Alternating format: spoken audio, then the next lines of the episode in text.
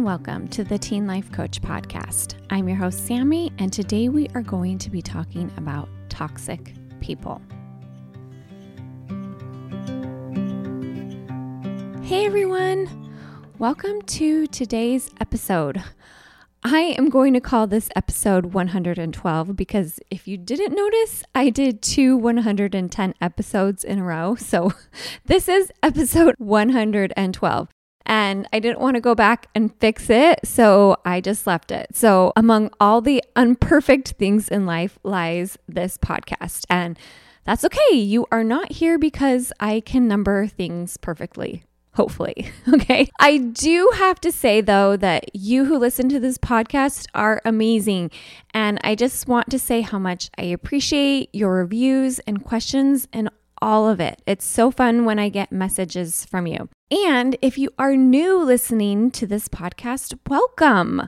I know we have gained quite a few new listeners in the last little bit, and I'm so happy you are here. So our listener shout out today is to Reagan. Hi, Reagan. I love your name. I actually have a daughter named Reagan. Reagan left a request for the podcast, and she says, could you please do an episode about dealing with narcissists and or toxic people or friends? I've really been struggling with this lately, and I am hoping you can help. I love your podcast. You have helped me so much already. Thank you. Reagan, you are not alone. I get so many requests to cover these topics. So let's just begin to tackle one of those today, and let's talk about toxic people.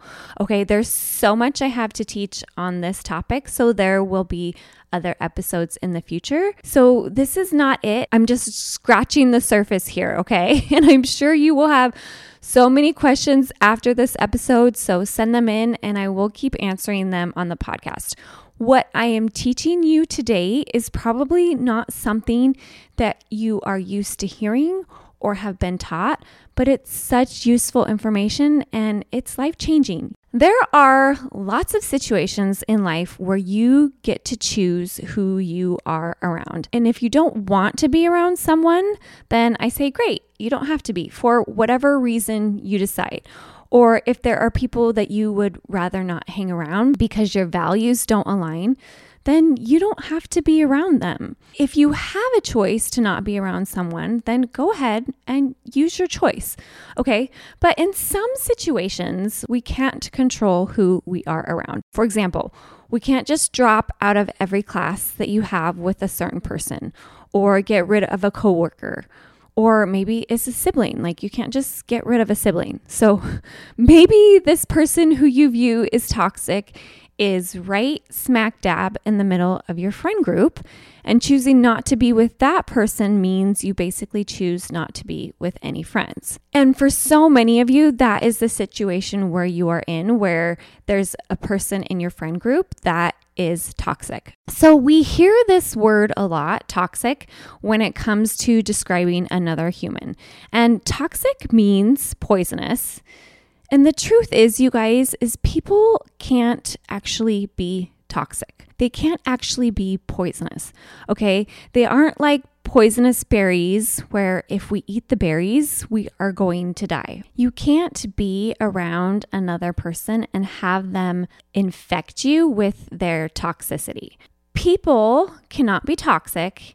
And even just the idea of referring to someone as toxic, it sounds so defeating to me. Calling or referring to someone as toxic, it basically gives them all of your power. Okay, so it's like saying, here, you take the steering wheel to my emotions and just drive them wherever you want, okay? It's kind of scary and not useful to think about someone in this way. It's almost like you're giving them a special magical power over you. And when I think of someone as being toxic, I feel fear, like they can somehow crawl inside my body and poison me, which they can't do that. The things they say, the things they do, those kinds of things are not contagious. We think they are because we are used to putting other people in charge of our emotions. So nobody can be toxic unless you allow want them to be. Whenever someone is affecting us, it is because we are allowing them to. This isn't a concept that most of you are used to because this isn't what we are taught growing up. So you are all teenagers, and as you have grown up and developed, you have heavily relied on your parents or other guardians for so many things. Like when you couldn't walk, people would carry you around and bathe you and feed you. And now that you are getting older, you have gained more independence with the things you are responsible for and the things you can take care of yourself. We are taught starting in the 3rd grade how to use a scheduler and planner and write your assignments down and be responsible for your own schoolwork. And some of you are responsible for driving yourselves places and getting to work. All right, normal growth and development is learning to do things for ourselves and being responsible and independent. But here's what we are not taught, okay? As we grow more independently physically, we still have this idea that others are responsible for our emotions. We grow up with this idea that we can control others' emotions and that other people are responsible for the way that we feel, which is kind of a horrible way to live. All right, when we live our lives making others responsible for making us happy and making us feel loved, it puts all of our emotional well-being into the hands of everyone around us, which is okay when you are little because you don't have the brain power yet to be responsible for yourself. So a lot of us are still relying on others around us to carry us emotionally, and we are not walking emotionally on our own. Okay, so the best news ever, you guys, is that as you are growing up, you get to be more and more responsible for your own emotions. You get to decide who affects you and who doesn't. Okay, so that annoying kid sitting next to you in class, you get to decide how you feel about them by the way that you think. And that person cannot actually get into your brain and control your brain unless you let them. I hate the smell of wet dogs. And my parents have a puppy, and whenever we go to swim at their house, the dog always hops in the hot tub with us. And then the puppy will get out and shake all the water off right next to me. And I absolutely hate it. It makes me cringe. Okay. My kids think it's hilarious that the dog always wants to come right next to me and shake all of its wet fur all over me. Okay. And the dog only does it to me basically because my kids have trained the dog to shake its wet hair all over me. Backstory here is I don't like wet dogs. Okay. So imagine I'm in my house and it's raining outside and it's wet and muddy everywhere. And this wet dog shows up at my door and rings the doorbell. In my situation, dogs can ring doorbells, right? And I open the door and I see the dog there. I'm not an unkind person, but after this analogy and last week's episode, you might think that I am a mean person. But one of my for sure boundaries is that I do not let wet, muddy dogs into my house. Okay, outside they're fine, but when it comes to letting them inside my house, no way. And it's because I know exactly what this dog is going to do when it comes inside. It's going to shake all of its wet muddiness all over me and all over my house and my furniture. And the answer to that for me is no, no way.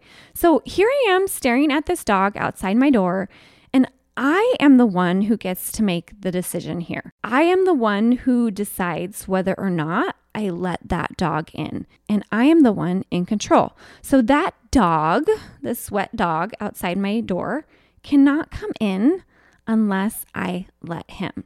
This is how it is with difficult people. They cannot affect us unless we let them. Okay, so you get to decide if someone is going to affect you or not. So that is within your power and within your control. I do not have to let this dog into my house. You do not have to let other people inside your brain to control it. I hear all of your questions in my head right now, what about so-and-so and they did this or that, or this person is so blank. Can't you agree that they're a toxic person? So Let's just say that I agree with you for a minute and say that, you know what? Okay, there really are toxic and difficult people in this world. So I actually wish there was a grade in junior high and high school given for your ability to handle difficult people. Really, that is what you are learning in junior high and high school right now and throughout the rest of your life. Okay, you are all learning to manage your own emotions despite what others do and say. So going to school is all about learning how to handle difficult people. If there is one thing that I would say is the most important thing that you should be learning right now, it would be the ability to handle difficult people. It is what you are supposed to be learning right now. And every day is a new lesson, you guys, even for me. So that is your job right now in your life, is learning how to handle difficult friends and difficult teachers and siblings and classmates. Okay, so if I were to call you on the phone right now and say, hey, how are you doing handling the difficult people in your life? What would you say? Okay, would you say that they have complete control over you? Or would you say that you are in charge of how you think and feel? And if you say they have complete control over you, that is totally okay. Learning how to control yourself is a learning process, and we are always presented with new challenges every single day. But really, ourselves are the only thing that we can control. So don't give that power over to someone else, okay? We always get to decide.